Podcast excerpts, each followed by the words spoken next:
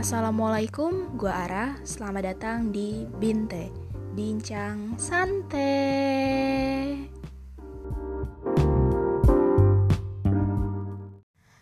Ya, akhir-akhir ini kan Amerika Serikat lagi gempar karena kasus rasisme yang menimpa George Floyd.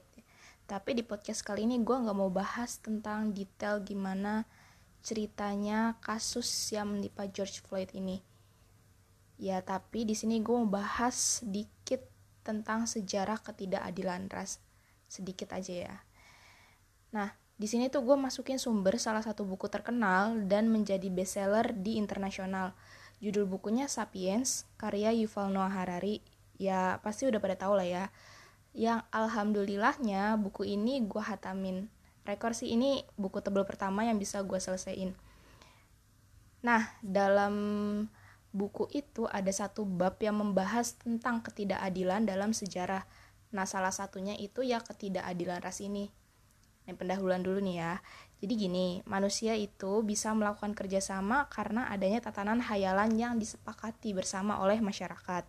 Padahal ya, mereka itu nggak eh, kenal sama sekali. Ya, tatanan khayalan ini sih keren banget ya. Bisa menyatukan masyarakat yang tidak saling kenal. Salah satunya yang masuk tatanan khayalan ini adalah stigma orang kulit hitam. Pada saat itu, tatanan khayalan ini membuat masyarakat memiliki hierarki di lingkungan sosialnya. Hierarki kulit putih yang memiliki kebebasan menikmati hidup dan hierarki kulit hitam yang dianggap sebagai golongan rendah. Pada tahun seribu tujuh ratus tujuh puluh enam, ini ada deklarasi kemerdekaan. Deklarasi ini ditandatangani oleh orang-orang yang memiliki budak. Sedangkan budak nggak dikasih kebebasan untuk menandatangani deklarasi tersebut. Nah, yang perlu disoroti lagi bahwa deklarasi tersebut nggak banyak berhubungan dengan orang negro. Artinya, kebebasan yang dimaksud dalam deklarasi tersebut ya hanya milik orang-orang kulit putih saja. Kebebasan yang dimaksud dalam deklarasi kebebasan yang dimaksud dalam deklarasi itu adalah bahwa negara nggak bisa ikut dan menyita properti pribadi warganya, kecuali ada kejadian-kejadian luar biasa yang mengharuskan untuk ikut campur. Orang kulit hitam ini dianggap memiliki moralitas dan intelijensia lebih rendah dibanding orang kulit putih. Nah, maka dari itu, mereka menjadi budak, sedangkan kulit putih menjadi tuan. Anggapan-anggapan itu muncul karena khayalan dari masyarakat itu sendiri. Kenapa gue bisa bilang gitu? Karena secara biologis hal tersebut tidak terbukti kebenarannya. Tapi kemudian ada ahli biologi yang membenarkan hal tersebut. Loh, kok bisa? Ya, jadi akibat dari perbudakan yang terus-menerus ini membuat orang kulit hitam menjadi lebih miskin dibanding kulit putih. Akses pendidikan untuk orang kulit hitam pun sulit karena perbudakan itu. Akibatnya, orang kulit hitam memiliki intelijensia yang lebih rendah dibanding kulit putih. Stigma-stigma buruk orang kulit hitam ini lama-kelamaan tidak hanya diiakan oleh orang kulit putih itu sendiri, tetapi juga oleh orang kulit hitam. Akibatnya, banyak orang kulit hitam yang, berperi- yang berperilaku sesuai dengan stigma negatif tersebut. Ya, sama aja sih kayak kita-kita. Kan kalau suka ada orang tuh yang kalau misalnya dikasih stigma negatif, meskipun udah berbuat positif, justru mereka malah Uh, bukannya membuktikan bahwa mereka ini tidak sesuai dengan stigma negatif tersebut, mereka malah frustasi dan ber- berperilaku sesuai dengan stigma negatif itu. Stigma-stigma yang melebeli kulit hitam ini terus terjadi karena pada fakta di lapangan, pekerjaan-pekerjaan terbaik dan bersih itu terus dipegang oleh orang kulit putih. Hal ini uh, terjadi terus sampai muncul sebuah hukum dan norma yang diberi nama Jim Crow. Nah, yang bikin gregetnya itu, Jim Crow ini dibuat untuk melindungi tatanan rasial itu.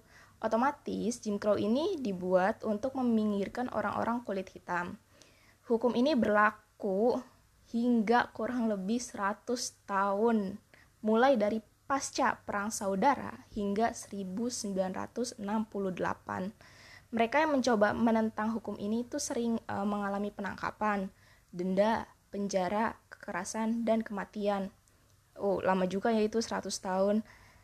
Nah, awal keruntuhan hukum ini itu di tahun seribu sembilan ratus lima puluhan hingga seribu sembilan ratus enam puluhan. Di tahun tersebut, orang-orang kulit hitam ini melakukan gerakan hak-hak sipil. Perang Saudara antara Afrika Amerika, antara Afrika Amerika secara resmi menghap- menghapus hukum Jim Crow ini. Tapi hal yang eh, hal itu itu nggak langsung menghapus rasisme yang ada. Pada pertengahan abad dua puluh, orang kulit hitam ini uh, udah membuat orang-orang kulit putih percaya dan melupakan stigma buruk yang ada, stigma buruk untuk orang kulit hitam itu gitu. Kemudian mereka bersama-sama memerangi rasisme dan menuntut kesetaraan.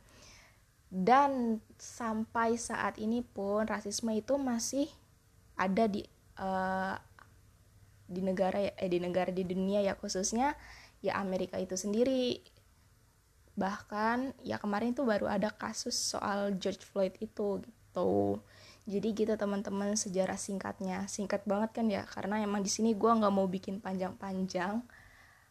Karena pertama gue males ngomong panjang, kedua gue yakin kalian bakalan pusing dan males dengerin uh, sejarah yang terlalu panjang. Jadi segitu dulu ya.